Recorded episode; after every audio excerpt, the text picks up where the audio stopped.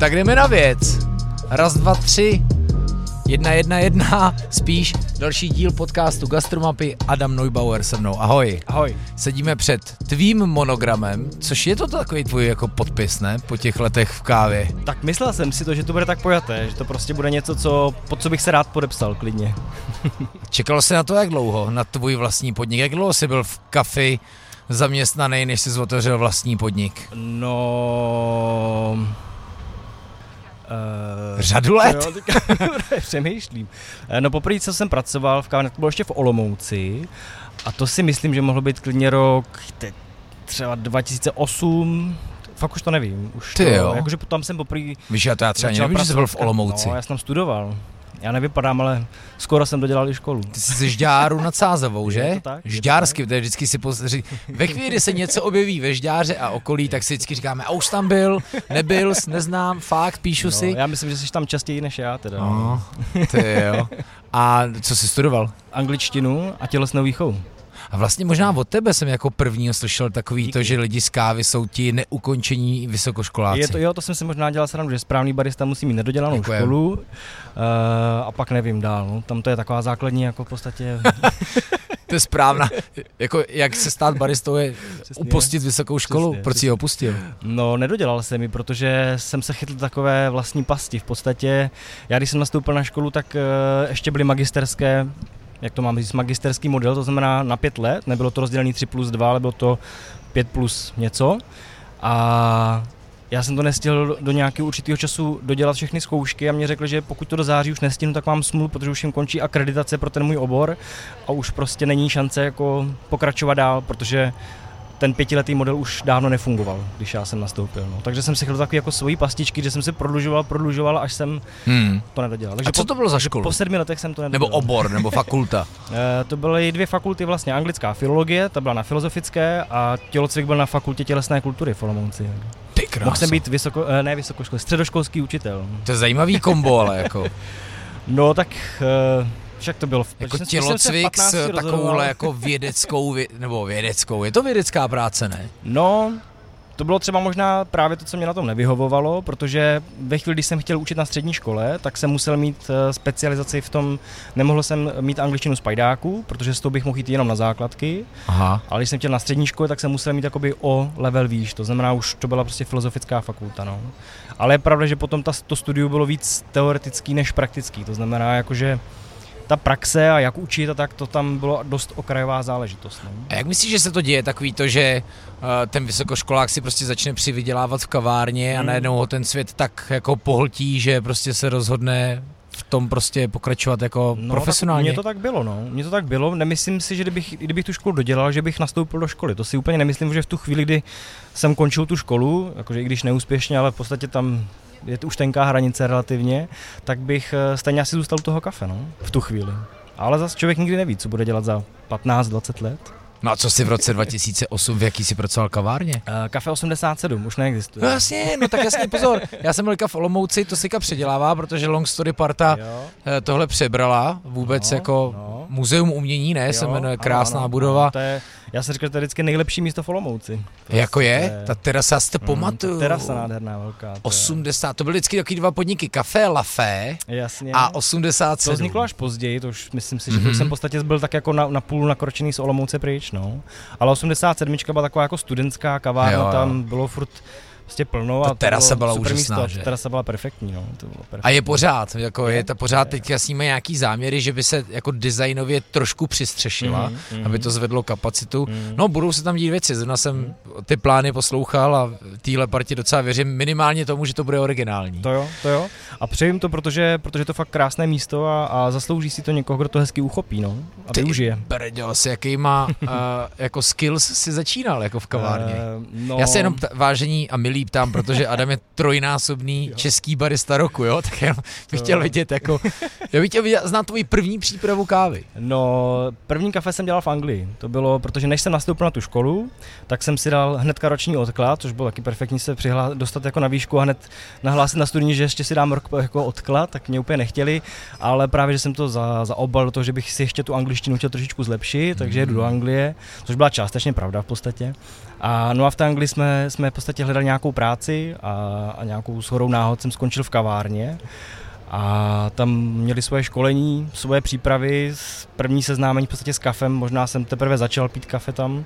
A, takže tam jsem začal úplně první krůčky kávový a pak, když jsem se vrátil z té Anglie, nastoupil jsem v Olomouci, tak jsem hledal brigádu a samozřejmě to v C V čku vypadá jako dobře, v Anglii, v Londýně, prostě připravoval kafe v kavárnách a tak dále, ale v podstatě, když to vezmu teďka zpětně, tak jsem měl velký kulový samozřejmě.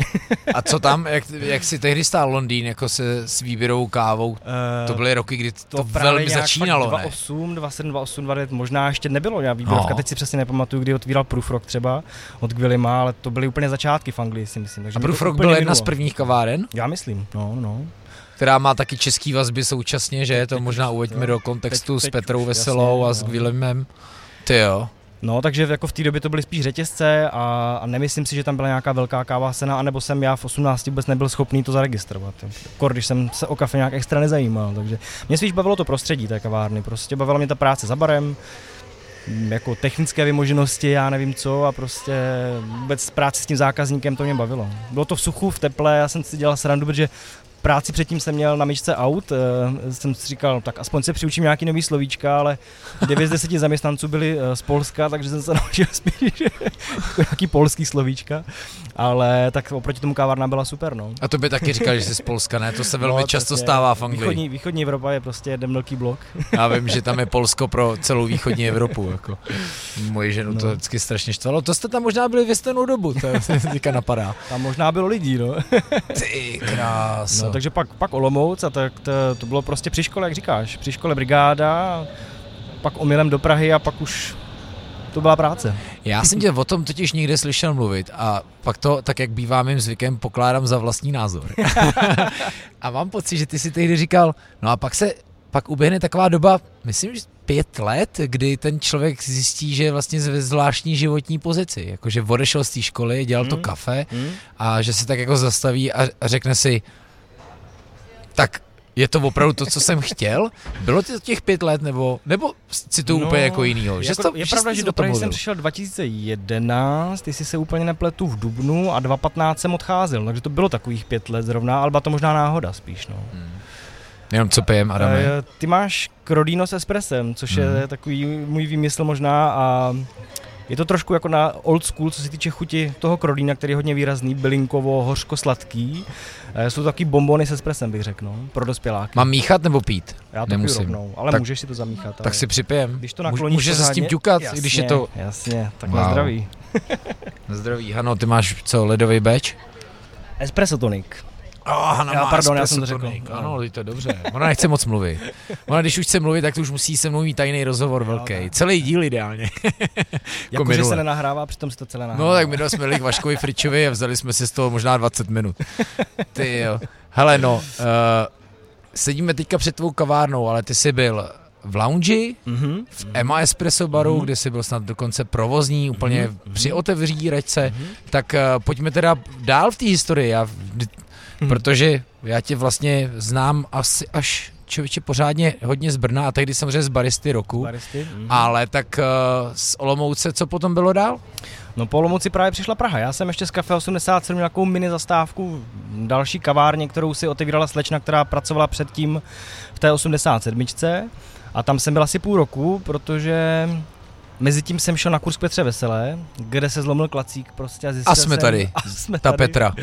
A to bylo myslím dva tisíce jedenáct, no, nebo dva tisíce jedenáct v lednu jsem byl u ní na kurzu a teď jsem zjistil, že vlastně to kafe se taky dá dělat trochu jinak a že to může jinak chutnat a tak dále a tak dále. A vrátil jsem se zpátky do Olomouce a teď jak člověk by chtěl ty věci měnit a nešlo to, tak jsem začal být lehce frustrovaný a protože když je člověk mladý, tak je to všechno dynamický, tak v podstatě do dvou měsíců jsem... Úplně náhodou odešel do Prahy, no, právě do Café Lounge, kde hledali zaměstnance a já jsem viděl někde nějaký plakátek, jakože baristická soutěž, taková nějaká jako legrační nebo taková, ne, ne, jak to mám říct, neoficiální. A viděl jsem tam Double Shot, pod tím Café Lounge a tak dále, protože Double Shot vlastně v tu chvíli hledal nové zaměstnance pro můj šálek kávy, který se měl hmm. otvírat. A... Který měli přebírat. No, oni ho ještě vlastně v té době jenom pomáhali těm hmm. původním majitelům, takže oni tam byli jen tak jakože zaháč, zaháklí lehce. No a já jsem si v tu chvíli myslel, že Double Shot je z Ostravy, protože jsem to někde četl v Reflexu a špatně jsem si to zapamatoval a říkám, Tak Double Shot je z Ostravy, tak možná, kdyby třeba hledali nějakou pro spolupráci s Olomouce do Ostravy, to není daleko, tak říkám, tak tam pojedu na tu soutěž. No a bylo to v Lounge, se to odehrávalo celé a v podstatě to bylo takové jako výběrové řízení na nové zaměstnance pro tři podniky, které prostě pojaly trošku jinou formou než klasický pohovor. Každý tam měl nějakou svoji prezentaci, udělal kafe, něco sobě pověděl, udělal espresso, cappuccino, snad i nějakou filtrovanou už v té době. No a oni si na konci toho dne s každým sedli a řekli mu buď to děkujeme za účast, nebo řekli děkujeme a kdybyste chtěl, tak vlastně hledáme zaměstnance. No. Takže mi nabídli takhle v Praze všichni práci a já, já jsem jel domů vlakem a říkal jsem si, sakra teda, ale to byla jako no, ale ta Olomouc, no, ta škola, no. A pak mě brácha samozřejmě, který mě jako ponoukl, říkal, a dokdy máš školu? Říkám, do čtvrtka. No tak pátek, sobota, neděle můžeš jezdit do Prahy. Takže jsem takhle vlastně půl roku jezdil do Lánže, pátek, sobota, neděle vždycky po škole. No a pak, když to co školu nedopadlo, tak jsem se do Prahy přesunul a už jsem tam nastoupil potom na, na hlavní pracovní poměr. No, no tohle jsou úplně studijní zážitky, tak to má být. Já myslím, že je super, když si, že když člověk není na vojně, že si udělá trošku jako, že ten těžký život při těch studiích je jako. Ale to bylo vlastně jako zábava, no, jakože ta práce tak, k tomu byla bonus, ale... Mít si že čtrnáct a už tak víš, občas říkám, no hele, jako v patnácti a už jako ti nějakou kavárnu rád doporučím. Jako, jako vždycky mě tak setře pohledem, jakože co si to vůbec dovoluju, tak... Ale, ale jako já sám třeba mega dobrý, vzpomínám na svoje dobrý. brigády a vůbec na takový... takový ten tvrdý rok a beru to jako za téměř, jak se vždycky píše na Facebooku, to vysoká škola života, tak, tak to byla taková moje škola života. To bylo to super ten půl rok vlastně, že já jsem vždycky přespával a říkám, ale já tam nemám kde spát, tak já tam mám kámoše, to se vždycky nějak vymyslí. Takže jsem si vždycky jako v pondělí, v úterý začal řešit bydlení na pátek, sobotu, abych tam mohl jako jít do práce. Wow. A bylo to občas dobrý, no, občas jsem přespal i v lounge na gauči a podobně, protože většinou, jak jsem tam byl nový, tak se večer potom někam šlo sednout a prostě pak nemělo třeba chodit cenu ani spát, no. A Terka Balá, když volala do Lánže, tak jí to ještě, ještě slečna provoznice tam byla, si dělala srandu a říkala, no a máme tady Adama, občas možná u vás bude muset přespat, on to je tak jako, že ona to vzala úplně vážně, přišla domů a, a říkala, hele, možná u nás bude spat nějaký Adam občas, bude to zala jako hotovou věc, jako, takže já na to vzpomínám rád teda, no. No aby ne. A tak to byl jako parádní podnik od začátku asi, ne? No já když jsem tam přišel, tak oni už vlastně za sebou měli první výhru v Barboards, takže už se to o nich hodně rozkřiklo, takže to byl takový ten hodně... A to zest, sakra znamenalo v tehdy no, tahle anketa, to jo, že jo? To jo. A myslím si, že to Café Lounge se strašně moc pomohlo v těch začátcích a jako to byly skvělý roky, no, já jako moc rád na to vzpomínám. Ale jak ty si nes jako tu zavíračku, já jsem byl u toho, když jsem potkal Michala Černýho, toho času šéf kuchaře, mm. Potkali jsme se v Řeporích v bistro kavárně na náměstí a byl jsem z toho hrozně jako překvapený, ale ten Michal taky to bylo jako hodně náhlá smrt. Já nevím, jako já tím, že už jsem byl trošičku ostřihnutý, už jsem byl v Brně, už to bylo prostě, já nevím, tři roky na to a teďka někdy se to přesně zavřelo, dvacet osmnáct, dvacet devatenáct možná. Já jsem byl těsně po vydání tři šest pět, protože to byl vlastně mm-hmm. první podnik, který mi z té knížky skončil mm-hmm. a poprvé ten poslední, od kterého to čekal, jako. No, tak jako tím, že zase už znám tu historii toho podniku a jasně. Prostě znám ten provoz, tak mě to vlastně až tak úplně neudivilo, jenom prostě to možná ne, většina lidí nečekalo, že to nebylo, že by prostě tam přestali chodit lidi a krachovalo to a tak to zavřeli, ale prostě nějakou svou logiku to v tom vidím. No, a myslím si, že když rozjeli dalších x podniků, který, který si prostě od začátku člověk mohl nastavit přesně podle toho, jak chtěl a aby mu to dobře fungovalo i, i finančně, tak si myslím, že jsem to docela chápal. No. Hmm, pro ty, co neznají Lounge, byl to hezký podnik, Plaská ulice, vlastně tam, kde je Savoy. Mm. Já jsem vždycky mnohem radši chodil do toho Lounge, mm. právě mm. místo to vyhlášený na snídaně a právě s příchodem Michala Černýho to byly prostě snídaně, který jste nebyli zvyklí jíst, jo, to bylo, ale samozřejmě Michal už tam byl dávno, dávno po tobě, ale vždycky to mělo v sobě takovou eleganci, která se opírala o nějakou možná prvorepublikovou dobu, ale přitom přinášela ty trendy, jak do kávy, tak do kuchyně. Máš pravdu, že provozně to musel být brutál, ne? Byla kuchyně, byla někde ve sklepě, určitě, no. Strašně moc místností. Přesně tak, hodně takový jako složitý prostor a v podstatě vlastně to byly malé místnosti, kde vlastně nebylo moc málo jako sezení, ne, málo sezení jako. Výsledků. Třeba v létě, když byla zahrádka, tak to byl rozdíl, ale zase člověk musel mít daleko víc personálu, protože běhat prostě od baru až na tu zahrádku, prostě hmm. mělo to spoustu svých mínusů i plusů a, a to musí vidět ten provozovatel, no. Jestli... Hmm. A stál zatím vlastně, nebo stojí Kamil Skrbek mm-hmm, a mm-hmm. ten pak rozjížděl Emu Espresso Bar a to u toho si byl taky. Vlastně. A já jsem v té době, když se měla otvírat Ema, tak jsem dělal provozního v Lounge a v podstatě jak se otvírala Ema, tak jsem se tak Takže si tam hodně rost, jako nejdřív tam chrápal na gauči a teďka, hele, podívej, jo. Jsem jezdil skoro bavorákem. Kolik to bralo let tohle, jako si, ta zkušenost? Měl, uh, kolik to bylo let? No, jako, jako, jako od začátku. No, ne, jako víš, než jsi se stal prostě No, já jsem nastoupil dva tisíce jedenáct na tu brigádu v dubnu někdy, no. A pak jsem tam vystřílel, myslím, dva nebo tři provozní a teď bych kecal. Odcházel jsem se mi dva patnáct, to bylo po Afemě jsem byl, myslím, dva roky. Hmm. Takže dva třináct jsem odcházel z Lange do Emy, tak nějak, teď už se mi to motá, už je to hmm. let přece. No, no jasně, no. Se to nezdá, ale skoro deset let vlastně. Jo, tak, taky známe pár dalších. Ta, v Terra Třinec je uh, Markéta, Markéta mm-hmm. a Kristiána potkávám v Jenu mm-hmm. teďka, ten tam naboural tu, ty ženský řady. Jo, jo, jo. Uh, hej, s těma jsme furt natáčeli podcast se sousedkama. No a tak, no tak jo a, a Ema teda. Velká kapitola, Pak velká otevíračka, mm. myslím si, že další velká kavárna, která přišla v takovou tu ryzí dobu, mm. kdy se to dost mm. celý řešilo. Jo, takový jako ryze londýnský espresso bar opravdu, který podle mě v Praze taky předtím ještě moc nebyl, nebo ten typ. Takže... Myslím, že i možná espresso bar, jako jsem no, slyšel poprvé u Ema. Někdo nazve kavárnu espresso bar, no, že jo, jo, to bylo, to bylo super, to byly fakt takové ty dobré jako kávové nastřelené začátky, no. Mm. Teďka už má espresso bar každý druhý, že se podívej na mě. A tam si nastoupil jako provozní hnedka? Já jsem nastoupil jako provozní, no. To jako v tomhle, v tomhle musím teda děkovat Kamilovi jako zaměstnavatelovi, že si myslím, že nám dával dost velkou důvěru, protože třeba spoustu věcí, nechci až tak říct, že s námi konzultoval, ale prostě ptal se nás, jako, že hmm. takhle bude velký bar, kde chcete mít ledničku, kde chcete mít různé věci, takže...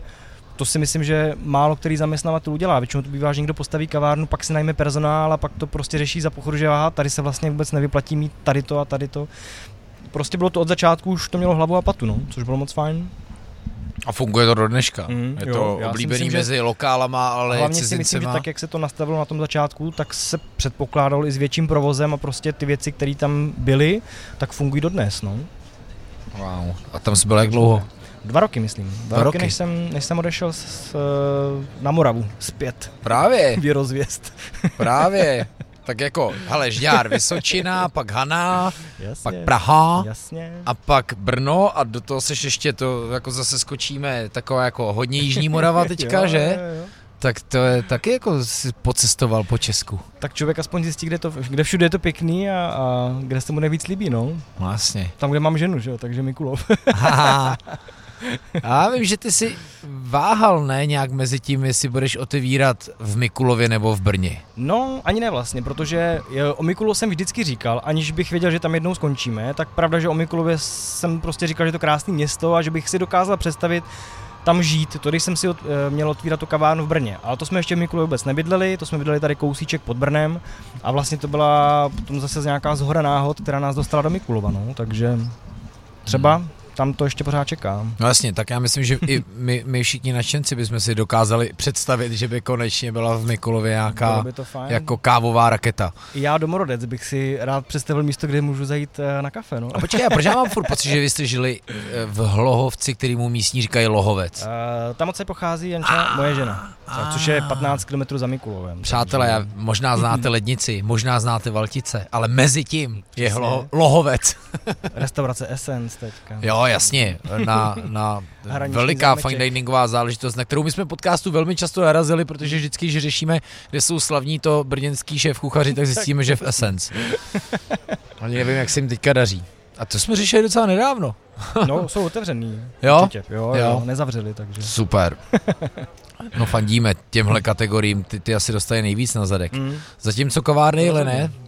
Jak já ty jsi oknařil? Kavárny jeli, my jsme trochu oknařili a pak už i d- d- dveřili. Myslím si, že podniky mého typu, to znamená menší podnik, espresso bar, to měli v úzovkách nejlehčí. No. Myslím si, že díky, vždycky jsem to říkal, že jako nám, nepo, my jsme nepotřebovali tři sta věrných zákazníků, kteří se k nám budou denně vracet, ale nám jich stačilo, stačilo třicet. No. A navíc vzít si kafe v kelímku je jednodušší, než tam nandat prostě guláš jasně, do té hnusné plastové krabičky. Jasně. Asi bych to neměl říkat, ale tvůj kolega barista roku Honza Škyřík mi říkal v Litomyšle, jako, nikdy to neříkejte, že to tady...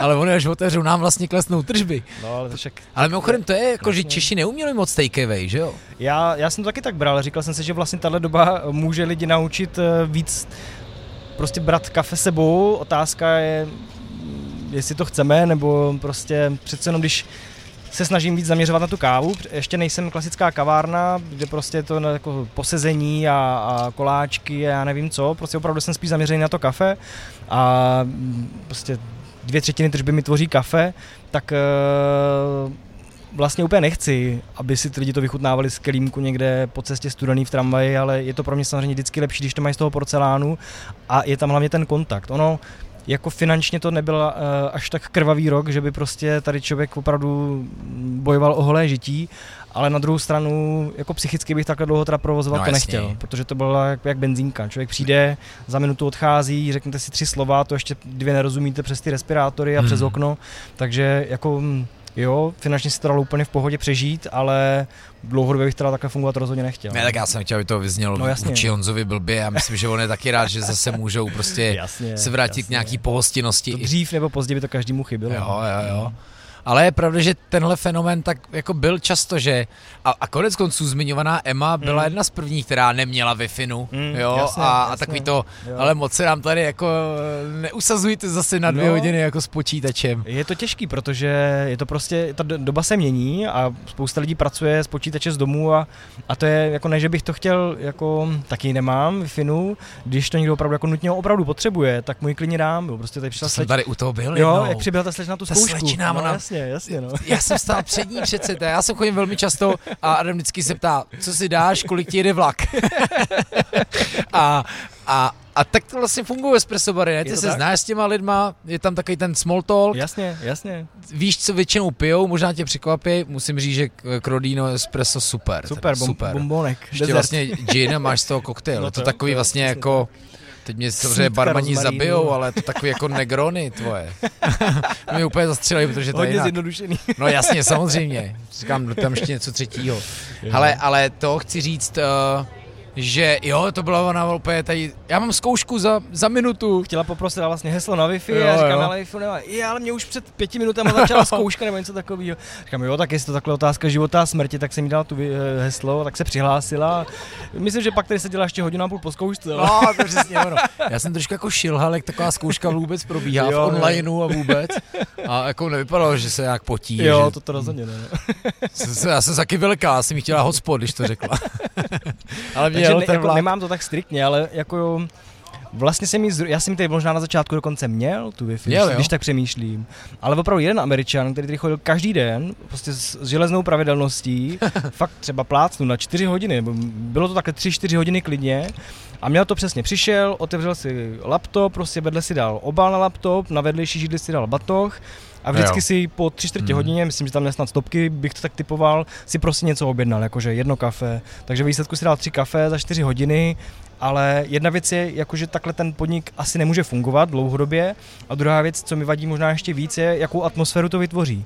Ve chvíli si prostě k tomu malému stolu, jedinému, který tady máme, to si pojďme říct, tři lidi. Kolik to je? Pro osm lidí možná jasně, stůl? Je tam osm židlí, no. Uh, takže když si k tomu stolu sedne prostě tři lidi s počítačem, který ještě si vezmou uh, okolní místa, tak prostě mě se to takhle fakt jednou stalo a byl jsem tady dopoledne a tady bylo úplně ticho v té kavárně, všichni seděli s tím počítačem, něco tam datlili, já jsem stál za barem, že jsem neměl co dělat, protože vlastně není hmm. nádobí, nikdo si nic neobjednává, takže nějak... Nepřichází noví lidi, no, jasně, vidíš, že tam je plno? Jasné, jasné.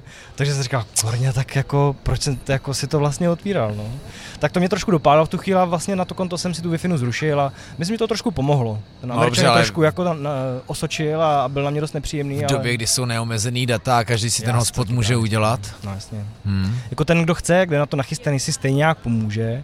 A spíš jsem si říkal, spíš ty lidi odradí to, že tady bude rušno a nebudou mít tady klid na práci, což už se dneska dá vyřešit sluchátkama, já nevím čím, ale prostě, když kolem tebe furt někdo proudí a furt si někdo teda sedá, odsedá, tak vlastně ti to asi úplně není moc příjemné, takže spíš jsem doufal, že se stane tohle, než že bych nějak tady vyhazoval lidi s počítačem a to se jako nedělám a, a nechám to na těch lidech. No. Kámo, naopak dneska je apka, která ti dává jako zvukovou kulisu hlučný kavárny, protože jo. ty lidi to jako stimuluje k lepší práci. Já bych takhle potřeboval třeba vlak, víš, jako nejenom ten zvuk, ale ideální i tu projekci, jak jdu kolem těch Jorlice, jako.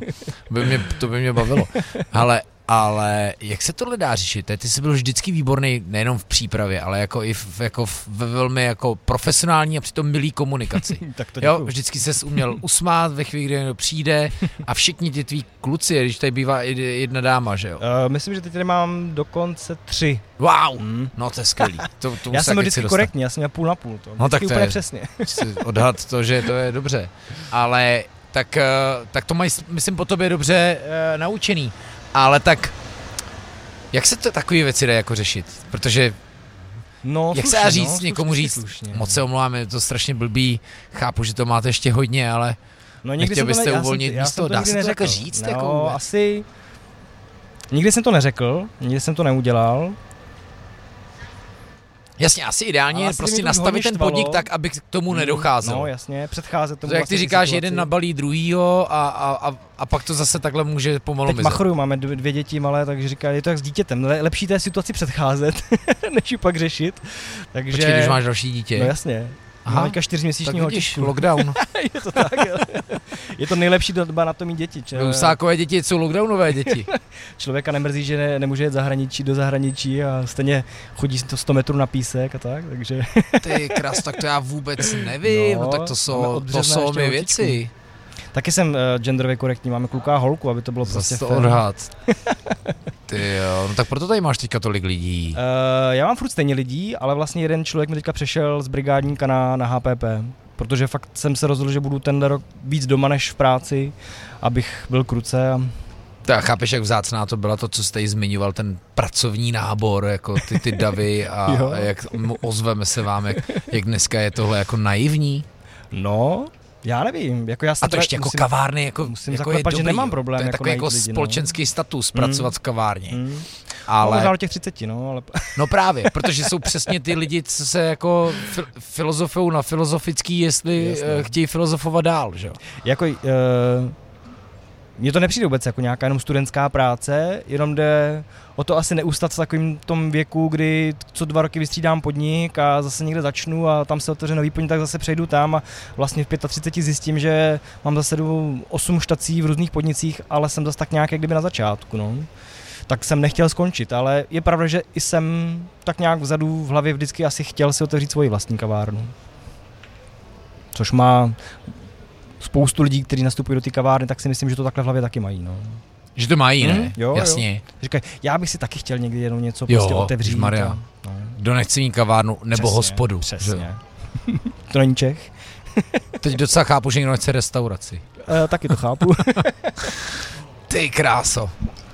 No co soutěžení? Co všechno to uh, dalo a co taky vzalo? Protože to musel být asi tvrdý trénink. Jaký to bylo na prvním baristovi, kterýho jsi vyhrál? A co to bylo za rok? Já vím, že už no, se nepamatuješ ty roky, ale... Tak tyhle zrovna si pamatuju, náhodou. První byl dva tisíce dvanáct, to bylo právě rok potom, co jsem nastoupil do Lounge. Vlastně, protože dva tisíce jedenáct byl první barista, kde jsem se účastnil po měsíci, co jsem nastoupil do Lounge. To je proto, že tím ten Adam tam spal a on tam prostě po nocích trénoval. Přesně, jako. přesně. Sorry, Kamile. Ne, dva tisíce jedenáct jsem byl na prvním baristovi a to bylo po, fakt po měsíci, co jsme nastoupili do Lounge, tak nás tam bylo víc, kteří byli do toho nadšený, takže jsme si to chtěli vyzkoušet, takže to dopadlo úplně katastroficky. Já jsem byl diskvalifikovaný, protože jsem se ani pravidla nečetl a, a prostě přesáhl jsem čas, já nevím.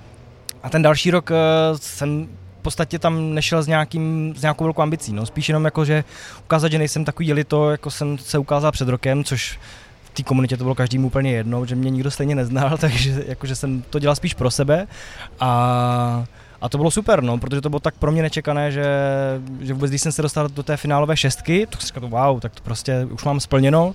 Prostě smazal jsem si ten loňský jako průšvih a bral jsem to, že už mám jako, uh, že už mám splněno a teď už jako neměl jsem vlastně takový stres, no. A z toho pak najednou bylo první místo, tak to jsem koukal teda. Vedle takových těch opravdových jako kávových Kdo tam byl tehdy? Matadorů, Franta, Franta Roháček, Jakub Hartl a... Double Shotáci, Labohem. Taková ta stará parta. Stará parta, jo. A to byly tehdy takový dva týmy, ne? Právě jako lidi kolem Kamila a pak samozřejmě kolem Jardy Tučka. Jo, ale jako ne- nemyslím nějaký nevraživosti rozhodně. Ne, ne, ne, ale jo, jako Double Shot byl vždycky jako taková velká stáj, no, to rozhodně. Ještě je. je. A pořád je, je samozřejmě. Pořád je. Jejda. Šálek je teďka po faceliftu, nedávno no, jsme tam byli. Nestihl se podívat. Jo, jo, bylo to skvělý. Hele, no tak ty jo. Takže soutěžení je fajn. Víš, co mě to, nejvíc překvapilo, když jsem tam tehdy byl, uh, když to bylo v divadle dva na pódiu, jak vlastně i ty baristy, který jako znám, hmm. jsou najednou úplně jako v jiném moodu a jak se i takovým matadorům třesou ruce. Jo, jo, jo. Proto prostě to asi... Dokonce jako... i Zdeněk Hýbl, který jako tehdy vystupoval hmm. s Jojem hmm. a, a to je něco, co asi dobře umí držet rukama, hmm. tak se mu trošku klepali, ale... A to, je showman, jo? Já myslím, že to dolehne na každého, protože ve chvíli prostě, kdy... K, kdy před tebou sedí lidi, který si vážíš a jsou to prostě velký jména, že třeba já si pamatuju dvacet patnáct na Jatkách, když jsem vyhrál, tak tam prostě byli ze Švédska, z Anglie, prostě to byli fakt lidi z kávového světa, kterých jsem si opravdu jako vážil. To byl to druhý vítězství. To bylo druhý. Mhm. A to jsem si jich jako, jako se sakramensky vážil a plně připadal bych si strašně trapně, kdybych e, prostě před nimi udělal něco špatně, no, nebo ne špatně, ale... Jako kdybych nebyl připravený, kdybych se netrénoval, kdybych prostě tam přišel tak jako na blind a tak já to tam nějak prostě ušolíchám. Takže to úplně cílím, když tady šiješ každý den s tou železnou pravidelností tomu Američanovi no, to kafe. Jako je a není vlastně. Je dobrý, když do té soutěže člověk dokáže co nejvíc promítnout vlastně tu svoji práci, nebo i tu přirozenost trošku, ne? Takovou. No jasně, jasně. Protože jako vždycky jde o to, aby ta porota byla prostě uvolněná, aby si to užila. Vychytí tam uvidí někoho vystresovaného a někoho, nebo robota, který prostě to má sice na trénu jak Ivan Dragon prostě Brokim, tak je to, jako pro tu proto to taky není vlastně, jako že by se uvolnila, řekli si je, nechám se nést prostě tou, jako že to má spát ta prezentace, že to plyne krásně, že se člověk fakt jako uvolní jako v té kavárně. Si přijdeš, dáš si kafe, necháš na sebe, jako na sebe všechno trochu dýchat, patnáct minut se refreshneš a můžeš jít dát, tak v podstatě ta soutěž je úplně to stejné. Ta porota tam přijde, nechá si dát v ideálním případě tři super kafe, napijou se, řekne, že to bylo dobrý, paráda, příjemný. Já, mě, mě to vždycky šlo, aby oni se cítili dobře, no. Co potom ty světový finále? Ty jsi dost zabodoval, to bylo v Soulu? V Seattlu. V Seattlu, promiň. No. V Seattlu. Tak aspoň to, co jsem trefil. A asi stejná vzdálenost bych řekl. jo, jo, jo. Na opačnou stranu. Ale to bylo po tvým třetím vítězství. To bylo po druhém. To po bylo druhém. Právě ten dvacet patnáct. Super. To byl, to byl super. dvacet patnáct byl super rok prostě, no. To je... To, si, to jsem odešel z Emi, to nebyl jako super milník, ale je to vlastně rok, kdy jsem se ženil, stěhovali jsme se zpátky právě na Moravu, byl jsem v Seattlu, takže byl to pro mě i dobrý rok vlastně e, jako ukončit tu pražskou kapitolu, jsem si říkal, teď je možná, možná vlastně úplně nejideálnější čas, prostě jakože po druhém vítězství, super se mi dařilo na tom svěťáku a prostě teď, jestli někdy, tak teď mi to přijde jako nejvhodnější doba, no. A možná byla, já nevím. No a ten rozdíl byl jako obrovský, tak vy ty prezentace jedete taky v angličtině, už jasně, na tom českým tom, takže ta, ta jazyková právě bariéra proto, že asi už... ta porota je zahraniční, takže jo. Mi to přijde snažší už k ním rovnou mluvit anglicky, jo. Aby mi rozuměla, aby jsme se prostě nějak mohli propojit, spojit. No a je to potom jako nebe a dudy, když pak jdeš na ten svěťák? Ve výsledku až tolik ne, no, je tam méně lidí ve výsledku na svěťáku většinou, pokud se nedostaneš do finále. Jo, že v těch jako prvních kolech je prostě to hlediště většinou poloprázdný, soutěžíš ve všední den nějaký časy, někdy dopoledne, někdy pozdě odpoledne, ale to se asi člověk až tolik na to nesoustředí, spíš se fakt soustředí jako na tu svoji práci a je to, je to dobrý vidět jako takový ten větší kolos, jak může perfektně šlapat. Třeba Seattle byl úplně perfektní v tomhle tom, co se týče té tý organizace. Mě je fakt perfektně zmáknutý, úplně jako krásný přístup k těm soutěžícím, bylo to, bylo to hrozně příjemný, jako člověk se chvilku cítil opravdu takový jako opečovávaný hmm. a že, jako, že se k němu chovali jako fakt hezky, že prostě říkají, jo, tak prostě každý z vás je tady nějaký národní šampion, tak prostě bereme to tak, že jste ve svý zemi nejlepší a jako i s takovou jako lehkostí a grácí se k tobě chovali, no, to bylo moc, moc fajn. No určitě vážení, kdo jako netušíte, puste si na YouTube, bude určitě záznam, jestli je soutěží, jo, tam patám, ale vlastně jako docela karamel. Nepochopíte, jako já vím, že už jsem to říkal v díle s, s Jardou Slámečkou, mě prostě nejvíc samozřejmě fascinou ty techničtí rozhodčí, mm, který kolem jo, vás tancujou a jo, jo. A to, to je za mě jako největší divadelní výkon, protože oni se vždycky jako úplně nepředvídatelně zhýbnou. To je strašná zhýbnou. Rychlost totiž. To jo, oni se takhle prostě podívají, něco si zapíšou. Já si říkám, co se stalo? O, třeba, jako nic se stalo, ale to mě to úplně jako bylo fascinující. A bylo krásný. A, a pak jsou tam takový ti rozhodčí, co degustují a poslouchají jo, vás, jo. Že to jsou ty většinou kávový celebrity, to jasně, můžeme říct jasně. Asi. A, a jako taková ta... Já nevím, jo, byla to docela vážná mlha kolem toho celého, tam prostě sedí ty lidi z těch českých kaváren, ale jako svým způsobem to bylo hezký. Proč je dobrý, aby lidi soutěžili? Uh, protože to člověku když tomu přistoupí zodpovědně, tak si myslím, že mu to může ta příprava dát strašně moc i do té práce právě. Už jenom to, jak, jak na tou surovinou přemýšlí a že vlastně neseká jedno kafe za druhým, ale opravdu se snaží i v těch jako jemných detailech najít lepší chuť toho kafe, nebo lepší třeba techniku té přípravy, aby byl čistotnější, aby to bylo rychlejší, protože ten čas je vždycky dost uh, zrádný element, každý má většinou jako trochu problém s časem, nebo aby se vešel do těch patnáct minut, a protože se toho strašně moc povídá, prostě musí se o tom kafi hodně říct a vlastně v té práci taky je dobré, když umíš jako pracovat efektivně. A teď nemyslím jako robot, že právě to tam sázíš a ani se na ty lidi nepodíváš, ale musíš to dobře jako najít tak propojit tady ty dva světy, jakože být příjemný na lidi, dát jim perfektní servis a dát jim jako pocit, že jsou prostě opečovávaný, ale zároveň tu svoji práci dělat strašně rychle a efektivně.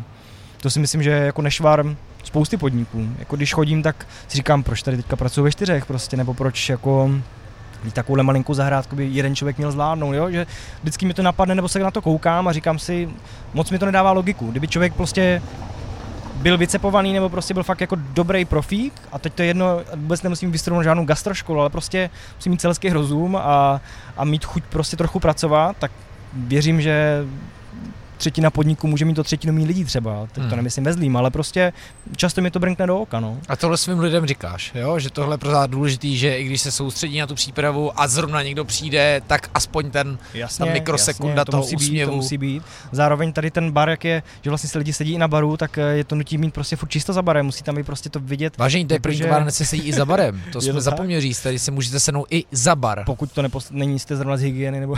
No, jasně, jasně, jasně.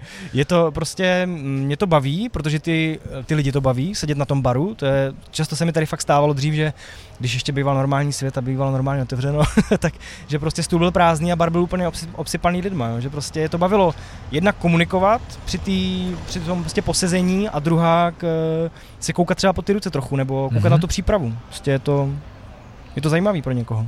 Tak proč to, nebo kde jinde to ukázat než kavárně trojnásobného jako šampiona, že jo, to je pochopitelný.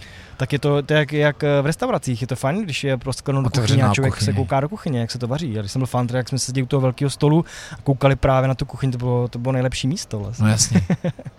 Proto tam to divadlo vlastně jako ten mm. čtverec jako funguje skvěle. Ale je to dvojsečné samozřejmě. Ve chvíli, kdyby to v té kuchyni byl prostě zmatek a chaos, no tak si člověk řekne, ježiš, co tam dělají, nebo to, to, to trkne i lajka, jo, ale ve chvíli, kdy to člověk vidí, že to ty lidi v kuchyni nebo za barem dělají s nějakou lehkostí, tak si řekne, mm, a prostě... Přesně tak, pak když jako... Může to zvednout body, anebo naopak srazit. Je kuchyně plná bonů a, a je tam stres, a nebo se něco nedaří, nebo něco hoří. Pak, pak vám tahle otevřená kuchyně může pěkně jako zhoršit stav samozřejmě. No rozhodně. To jo, no. Rozhodně. No já právě vždycky, když vidím, jako, že někdo soutěží hmm? z nějaký kavárny, tak jako samozřejmě je úplně vidět, jak, jak jako opravdu všechno napíná do, tý, do toho kafe, do té jako přípravy. Hmm. Že vidět, že v tu chvíli já absolutně bezmezně věřím tomu, že se tam snaží udělat maximum. Hmm. Že to není takový to... Uh, protože my se tady bavíme o době třináct let mm. a já, já kávu třeba sleduju osm let, mm-hmm. ale za to dobu se strašně moc změnilo, že? Zatímco dřív jsme jako hrozně říkali, mějte tu výběrovou kávu, tak mm. dneska už si skoro říkám, hm, jako dobrý, mám radost, to je super, ale jak moc jí tam má jenom, protože je to potřeba, mm-hmm. jak moc jí jako věnují na dobro, jako mm-hmm. dobře. Mm-hmm. Tak ale i to může být ta soutěž, prostě pro někoho ve chvíli, kdy tě ta surovina zaujme a začínáš se o ní zajímat, tak to můžeš využít zase v tom podniku, prostě můžeš, neříkám každému spát všechny báchorky a historky a informace o kávě, ale prostě najdou se lidi, kteří to opravdu zajímá a s nimi může zavíst řeč a prostě využít to v té praxi, to hmm. vždycky je to dobré, když ty soutěže, říkám se, co nejvíc dá přenést do té praxe, no. Jak se teďka stojí ta česká kavárenská scéna, nevím, jestli to můžu připomenout, ale zrovna už jsem tady zmiňoval to divadlo dva hmm. a tehdy, kdy jsem, a tvůj brácha byl hmm. vlastně ved, říká se tomu Sky? Sky? Jo, Sky? jo, Sky, no. Sky. Ono se to pak přejmenovalo nějak. Ano, prostě ten spolek, Kávu asociaci. asociace hmm. kolem hmm. výběrové kávy, tak tehdy to bylo jako hodně rozpolcený, jako hodně hustá atmosféra. Uh, Já myslím, že to má takové vlny, no, že nevím, přesvědčám se, že teďka... Teď to vede Ondra Hurtík, nebo ne? Teď to, no já pořádně ani nevím, ale myslím si, že jo, no. že Ondra je koordinátor. Koordinátor, ano, koordinátor. Oni vždycky národní koordinátoři, kteří se zpovídali těm uh, v Anglii, co zase vedli celou tu Evropskou asociaci. A no vždycky bylo nejvíc samozřejmě jako uh, ožhavých témat kolem soutěže, protože většinou se přes rok toho Jasně. moc nestihlo, protože každý to dělal prostě ve svém volném čase, takže se moc nestíhalo dělat přes rok okolních věcí nebo krom jako pozvedávat tu kávovou kulturu v uvozovkách. A, a potom prostě u, u soutěží se začaly řešit uh, někdy malichernosti zbytečný hmm. a já nevím, možná to trochu vychladlo teďka určitě. Já si myslím, že jo, ne. No, tak ono taky... No teďka dva roky nebyly soutěže, takže to... A, a taky to byla doba, že jo, kdy, kdy, kdy ještě to bylo takový... Víš, jak se furt zmiňuje, už nás to nebaví jako poslouchat ten kávový nacismus, a když se to jako hodně celý no, jasně, prožívalo, jasně. Tak, tak já myslím, že s příchodem dalších a dalších a dalších kaváren a i víc hostů jo. se asi jako všechno jako tohle uvolnilo. A možná i ze, ze stárnutím té první vlny ká- kávový, jo, že jo. Prostě věřím, že člověk, když byl na začátku, tak, tak, tak bylo toho strašně moc zapálený a jak to prostě bylo všechno nový a wow. Dneska už to není až tak jako ne... nedostupná informace, nebo hmm. prostě spousta lidí už jsou s tím nějak jako obeznámený, takže vlastně není ani potřeba tolik jako ty informace chrlit do těch lidí a, a většina těch lidí z té první vlny už prostě jsou třicet plus a už to mají, bych řekl, v hlavě trochu srovnaný, že opravdu to není jako potřeba úplně jo, fanaticky jo. do lidí valit a... a to už a... bude skoro generační záležitost no, za chvilku. Jako je, jako je. A hlavně ve chvíli, pak člověk má ještě vlastní provoz, tak mu přibydou další starosti v uvozovkách a ono je to možná dobře pro tu věc prostě, no, že zjistí, že to není nejdůležitější, jako aby každý věděl, že tohle byla ta gejša drahá a podobně. Prostě. My jsme tady od Double Shotu měli na mlínku gejšu a nikomu jsme to ani neřekli. A jenom někdo řekl, prostě se zastal, a co to máte? Aha, to se, ale to je ta, aha, a pak teprve zjistil, já jsem říkal vlastně, a on říkal, a nechcete to jako účtovat za dráž? Říkám, ne, prostě naopak vlastně je to, mně to přijde fajn z toho udělat v úzovkách takovou běžnější věc a dostat to úplně mezi ty běžný lidi a prostě jenom jestli se na to pochutnají a možná ani ta paní nevěděla, že to byla gejša, tak, tak je to fajn. Hmm. Mně to soutěžení připadá jako důležitý. Já mám pocit, že jsem si jednou dokonce ptal, jestli budeš ještě jednou soutěžit, hmm. to bylo po... potom, kdy jsi vyhrál po třetí. A ty jsi tam měl mezi tím taky nějakou pauzu, že jo? Uh, no vlastně, jo. No, jak jo, bylo to třetí vítězství? No dva tisíce patnáct jsem vlastně soutěžil v Nářkách naposledy. Ano. A pak jak tím, jak jsem se přesouvali, jak jsem si otvíral kavárnu, tak jsem, tak jsem to nechal být a nešel jsem soutěžit a šel jsem až pak dva tisíce osmnáct, kdy už dva tisíce osmnáct. Kavárna byla rok a půl v provozu a, a nějak mi to se jako postýsklo a, a, a měl jsem zase chuť. No a tohle takže můžu ještě jako pauze. Přijít po dalších letech jasně, a dvě děti, jasně. Pořád to ještě jde. Děti trošku odrostou a nebudou zlobit, tak... Nefobrou bys ne. Do toho ještě šel? Uh, myslím si, že aj klidně jo. Asi. Neříkám, že kdy a, a to, ale jako vůbec bych se tomu nebránil. Mně to právě přišlo fajn, že možná k těm dvacetiletým by přišel někdo prostě čtyřicetiletý pomalu a, a vidělo by se, že možná jsme na tom pořád stejně, nebo, nebo já nevím, nevím. Takže vlastně to to i fajn. Tihle noví mají teďka jako možná jednodušší výchozí pozici, ne? Protože a, můžou si víc jako, nevím, navštívit víc kaváren, víc vidět, nebo naopak? Zase je to takové dvojsečné. Jsou víc ztracenější. Je to no, přesně. Člověk se v tom může víc trošku ztratit. Není, je, je daleko víc, tisíc prostě krát víc možností, je v tu chvíli má člověk tisíckrát víc rozhodování a může se právě v tom trošku zamotat, no. Takže ve výsledku čím jednodušší někdy to bylo, tím nevím, nevím, no.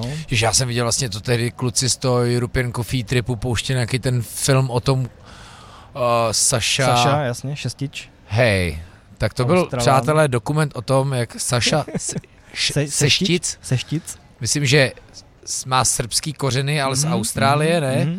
Jak prostě, co, co udělal všechno pro to, aby se stal baristou, mm, uh, světovým, světovým baristou roku. A ano, to, to bylo vlastně něco, když jsem se díval na dokument o Žokojevi Váňovi.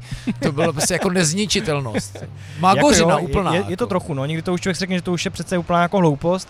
Na druhou stranu, když to někdo tak má prostě jako sport, tak to dělá fakt jako na dřeň a, a chce tomu, jako proč ne? Jako nevidím na tom nic až tak špatného. No, asi to není úplně moje cesta, ale zase jsem nevyhrál svěťák, takže co se mi to kecá.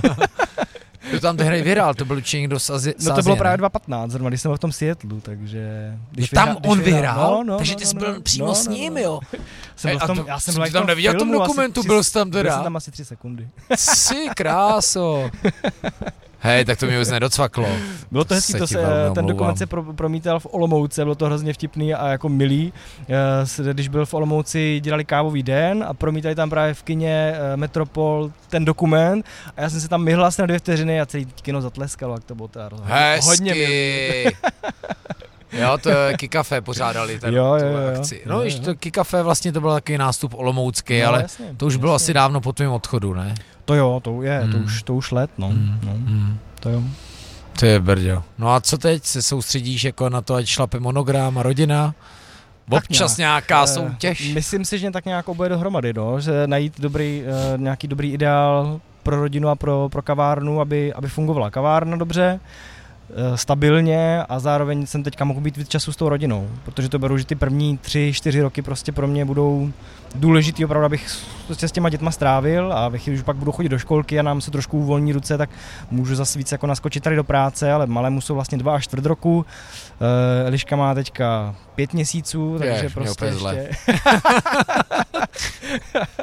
Ne, já vím, co to prostě je, jako je to těžký, no, je to prostě složitý. Jo, ještě jak jsou jako blízko u sebe, že jsou necelý dva roky vlastně bez měsíce, tak prostě dva čtvrt roku ještě pořád jako malý dítě, mm, takže no taky jasný. Má své velké potřeby a, a tak to občas skloubit je sranda a je pro mě priorita víc ta rodina, než ta kavárna, tím nechci říct, že chci kavárnu hodit na druhou kolej, ale právě proto jsem i přijal někoho teďka na, na, jako na H P P, aby tady mohl být častěji, aby tady měl někdo trošku větší přehled o té kavárně, a, a myslím si, že to tak bude dobře fungovat. No, no je tam ten kluk, já nevím, jak se jmenuje, co tady je skvělej. S, ten Kostkovaný? Dokonce ano. No tak to je právě on, no. Takže dokonce mi minule říkal, ať si dám tu sušenku, protože jí pek on. Je to pravda.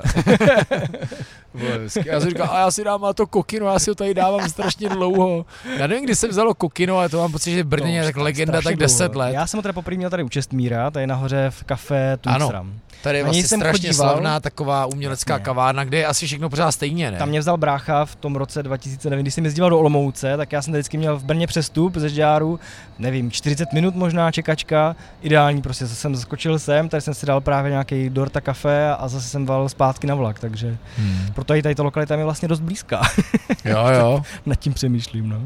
Jo, Tungsram, ano. Mezanin, to je taky taková další stará, z, z té staré gardy jako kavárenský, co asi pořád ještě fungujou, a já věřím, že úplně furt stejně.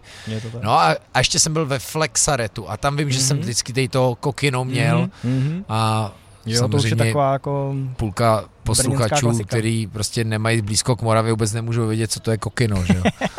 Jejich chyba. Říkají si, to je jaký hovínko, nebo co? Jo, ne, tohle je super. Jo, tak to se tady dávám vždycky strašně moc rád. Takže otevření jako v, v, v, zrovna v tom Mikulově by teďka asi bylo jako hodně složitý. Uh, jo a ne, no, tak je, člověk se jako nebrání novým výzvám, ale to by, samozřejmě bych to hodněkrát rozmyslel. Na druhou stranu, ve chvíli, kdyby člověk našel dobré místo, tak by mě to asi bylo líto, protože hmm. zas by to byla příležitost možná trávit víc času, víc času v tom Mikulově, no. To je tak, jako je... místo ku podivu není, ale lidi už nejsou vůbec teď. To bych se nějak vymyslel, já no. toho bych se nebál, já nevím. Možná, hmm. možná bych si narazil, protože na menším městě to samozřejmě určitě těší. Na druhou stranu prostě pak, když, já nevím. Jako jo, jinak jako Jižní Morava, sakra, jo, tam byl nástup, že jo. Valtice, mm. uh, Břeclav, mm. jo, tam, tam se to hemží, ale máš jo. pro ten Mikulov. Mikulov je zaklutý, v tomhletom prostě, nevím. Hrozně mají ten coffee bar Vinice, ve Vinici, jo, jo, to je třeba jo, hezký, hezký jo, koncept, jo, jo. ale, ale chápu, kafe. Že kavárnu ve městě hmm. jako... No, člověk se musí na, na začátku dobře to rozmyslet, protože samozřejmě ten provoz tam by byl absolutně jiný než tady, než v, Br- v centru Brna. A s tím, že toho člověk musí jít přesně tak, musel by prostě si obětovat to, že od dubna do září je prostě největší sezóna a bude nejvíc práce, což s těma malýma dětma mě úplně nejde dohromady zatím, protože prostě hmm. jako...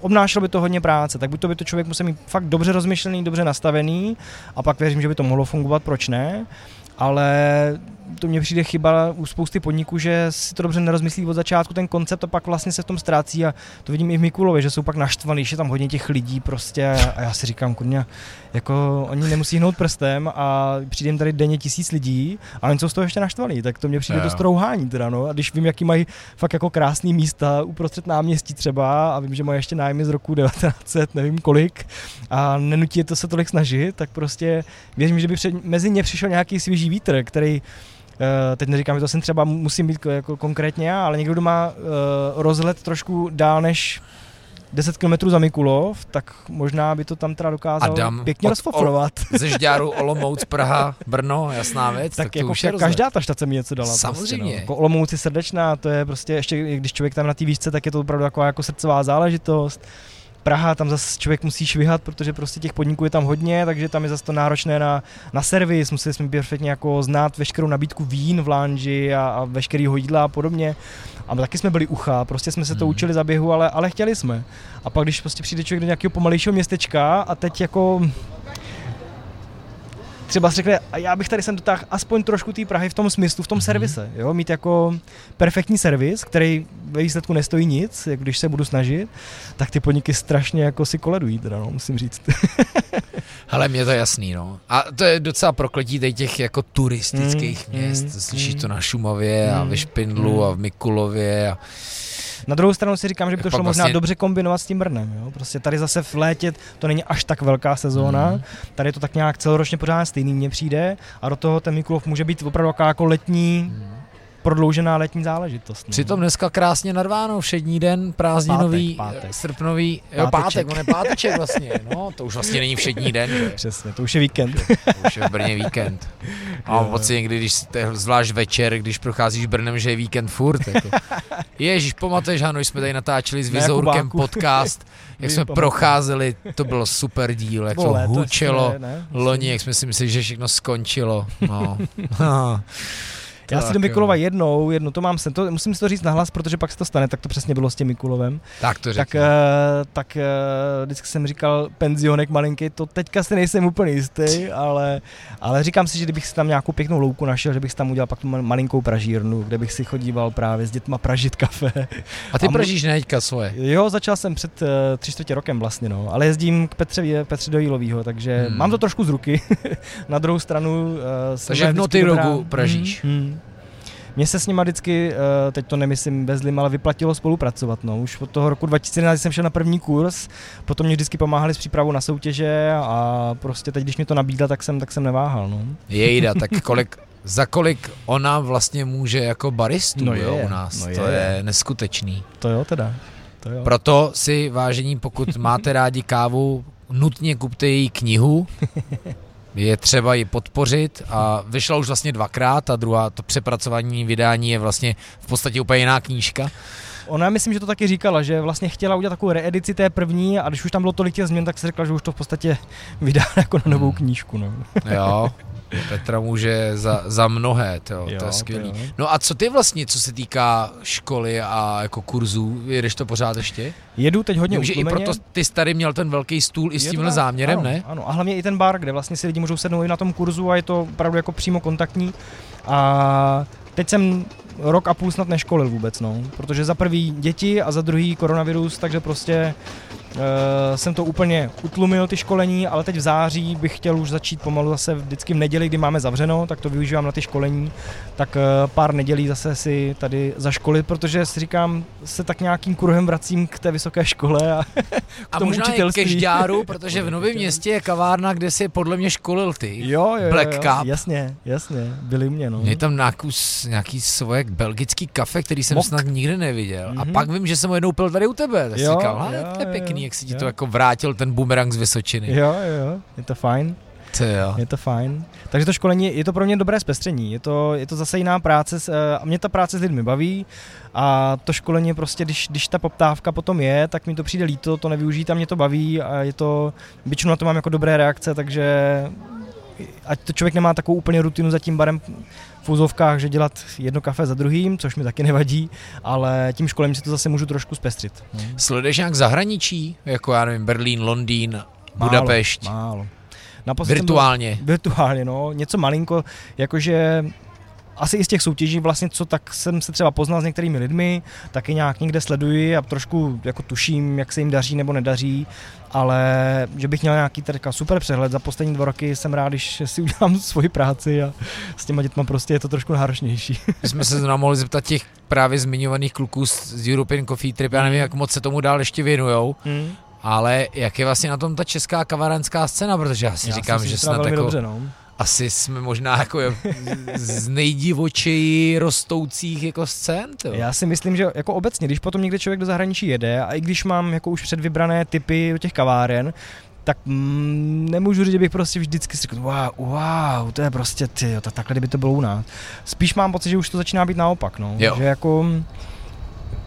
No jasně, já si nevím, jsem přijel do Paříže bublinu, takže... dělal jsem tam nějakých dvanáct typů na Paříž, mm, ne? A to mm, už jako, mm, my se tady bavíme v Brně, mm, který prostě mm, je, mm, to je šílenost, mm, že jo, tady.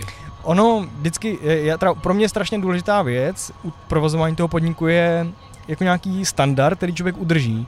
Jo, že prostě spousta podniků otevře, hodí si vysokou laťku, chvilku provozují a pak vlastně už to trošku přestane bavit, jo, trošku je to semele a vlastně to začne malinko upadat, tak to je ta nejhorší, no. To je to, na, na čem mě záleží, aby to opravdu tady jako byla taková, jako, nechci jít vlajková loď, to ale... se děje, ale tohle, no, to, co ty říkáš, mm, no, to dost možná vzniká právě z toho nadšení toho snu mít mm, tu kavárnu, mm, protože my víme, jak to jasně, cool bude vypadat, jasně, jak to jasně bude působit, jak naši kámoši budou mega rádi, mm, až to uděláme. Mm.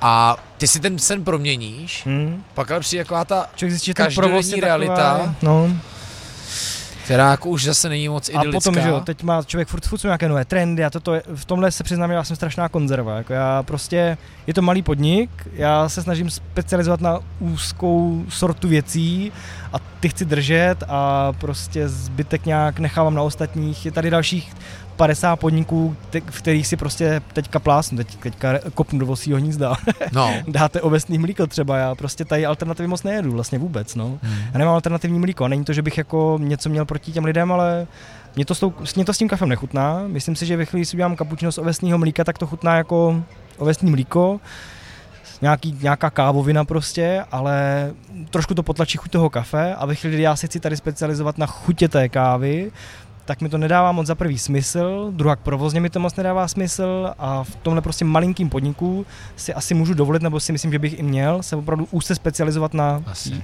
pár věcí. Ve chvíli bych chtěl dělat od A do Z a včetně brančů a já nevím, co ještě všechno letí, tak to je nesmysl prostě v tomhle malém podniku. Ale ještě mě zajímá, ty jsi tady vlastně rozjížděl Hezbín, mm-hmm, nebo jsi byl mm-hmm, taky taková... Mm-hmm. Pořád, vlajková pořád máme. Pořád máš? Jasně, jak se to teďka, jasně, protože teď jsem viděl, že Industra už zase měla z Hackney tu, uh, oni už taky tam nejsou v Hackney. Square Mile? Square Mile a teď jsem byl ve Vršovicích, v britský kavárně ve Vršovicích, mm-hmm, docela zajímavý, měli mm-hmm Square Mile a vím, jak právě uh, i z Jenu a, a ve všech těch jako s britskými pražírnami, jak ta káva zmizela díky Brexitu. Prostě já myslím, že v Jenu teda mají ještě pořád Hezbín, že jsou taky loajální. No, ale jako odbočili několikrát, jo, jo, měli tam jednou ch- jednu chvíli Polsko, mm-hmm, pak mm-hmm tam měli, myslím, že teda z Irska jednu pražírnu. Což taky jsem měl, protože Jirsko je fajn, to, to, no, to chodí rychleji. A, a tak jak, jak je tam teď ten transfer, jako, už to zase nějak jako jde? Nebo? Pořád to jde, jenom je to prostě pomalejší. No. A člověk musí vyplňovat víc papíru, platit clo, ale jako pořád to jde. Myslím si, že obecně ty britský pražiny mají relativně dostupné ceny, takže i když se to navýší to clo, je to pořád prostě konkurenceschopné tady. Ale trvá to asi o pár dní, zhruba třeba o čtyři, o pět dní díl, což někdy u té čerstvosti toho kafe je to problém. No. A stalo se mi jednou, že mi prostě zásilka vůbec nepřišla, takže jsem po čtrnácti dnech se ptal, kde, kde pak to asi je, někde se to zaseklo ve Francii a, a nakonec oni to vrátili zpátky do Anglie, a, takže člověk jako i proto vlastně se mi hodí pražici vlastní kafe, je to pro mě taková i dobrá jistota. Na druhou stranu jsem to ani nikdy neplánuju, nebo nechci to tak mít, že bych měl jenom vlastní kafe. Mě to baví právě ochutnávat i ty ostatní, aby člověk měl srovnání sám pro sebe, aby jako neusnul na vavřínech, aby pořád se mohlo porovnávat s tím světem. Takže proto i Hezbín pořád mám. Do toho teďka třeba tady máme rumunskou pražírnu, něco, nějaký tak? kafe ještě od nás. Dobrá, jo? No. Jo, je moc fajn, no. Mabo se jmenuje. Hezký, hezký. Takže mi to baví ochutnávat a i tak vlastně mi přijde ten espresso bar může být pro ty lidi zajímavý. Prostě to degustační ochutnávky, místo, kde koupíte prostě vždycky něco jiného, než jste zvyklí. Jaká je další tvoje rada všem kavárníkům? Udržet laťku vysoko. Ne, opravdu, jako stanovit si tu laťku a, a spíš stoupat? Já nebo? Myslím, že dobře rozmyslet ten koncept, aby opravdu si to dokázali třeba ten podnik představit za dva, tři roky, kam by chtěli vůbec, aby jako ten podnik dospěl, aby si řekli, jo, tak teďka, když nám sem chodí tolik lidí, tak to nějak zvládnem, ale už to chce přemýšlet opravdu od pár kroků dopředu a i si v tom trochu věřit, že třeba dosáhnu nějakých obratů i, i těch lidí, že tam bude chodit víc a být na to vlastně trochu nachystaný, protože pak, když budu nachystaný na víc lidí, tak těch mých lidí vždycky zvládnu s přehledem, s úsměvem a prostě bez problémů. Když už budu bojovat s pár lidma v podniku, tak co pak budu dělat, až ty lidi opravdu přijdou. A člověk těch šancí třeba nemusí dostat úplně tolik od těch lidí, no. A co bys poradil váhajícím vysokoškolákům? Dodělat si školu. Jako opravdu? Jasně. Tak já kdybych, kdybych ne, nebyl jelito a podařilo se mi to dodělat, budu určitě radši. A, a neříkám, že bych učil, ale prostě nemám rád nedokončené úkoly, takže uh, by mě to asi mrzelo. Prostě kdybych se v půlce řekl, a ah, mě už se nechce. Jako jedna věc je... Mm, lenost nebo schovaná za něco, že mě teďka baví víc nějak to kafe a, a prostě už ta škola, myslím, že to není můj jako životní směr, tak myslím si, že když už něco se jako kousne, tak když má tu možnost, tak bych to dokončil. A co daří, Adame? Děkuju. Děkuju tak, za pozvání. Uh, ať máš spoustu dalších spokojených hostů, ať držíš laťku, ať ji zvedáš dál a dál a vejš. Super. Ať po čtvrtý vyhraješ baristu roku. A ať jsou děti zdraví a veselí. A zdravíme i Petru Veselou. A zdravíme všechny štamgasty, ale i nový hosty, kteří navštíví Monogram Espresso Bar a Adama Neubauera a jeho tým, protože to za to stojí. Díky moc. Děkuju taky moc. Ahoj. Díky moc Volkswagenu, našemu parťákovi, za to, že můžeme dělat tyhle podcasty. Trošku jsme tady jako chtěli zmínit ještě jiný značky, protože každý, kdo tady byl, ví, že tady vždycky je buď oranžový Lambo, a to už tady koukám nějaký černý. Je to McLaren. A já jsem to, já jsem, já jsem, já jsem viděl, ale oranžový Lambo. Říkám, no, počkej, to je Adam. Ale předělal si značku z toho Lamba, takže já myslím, že... Já říkám, to je Adam, jo, to je McLaren, hej, tak to je dobrý démon, tak já vždycky říkám, tak Adam je v práci. Mimochodem, že skáču do řeči, moje první heslo k Wi-Fi bylo Martin šedesát devět. Tak jo, tak to je, přátelé, SPZka tady. Uh, a chodí na kafe? Ne, že už tady nebyl, je mi to líto. To bude Itálie, jednou, kámo, to bude těmná, temná Itálie. Nechci bojím jako, nechci stereotypizovat, ale bude to tak. Díky moc, že jste poslouchali, šířte to, protože tohle ještě šířit můžem.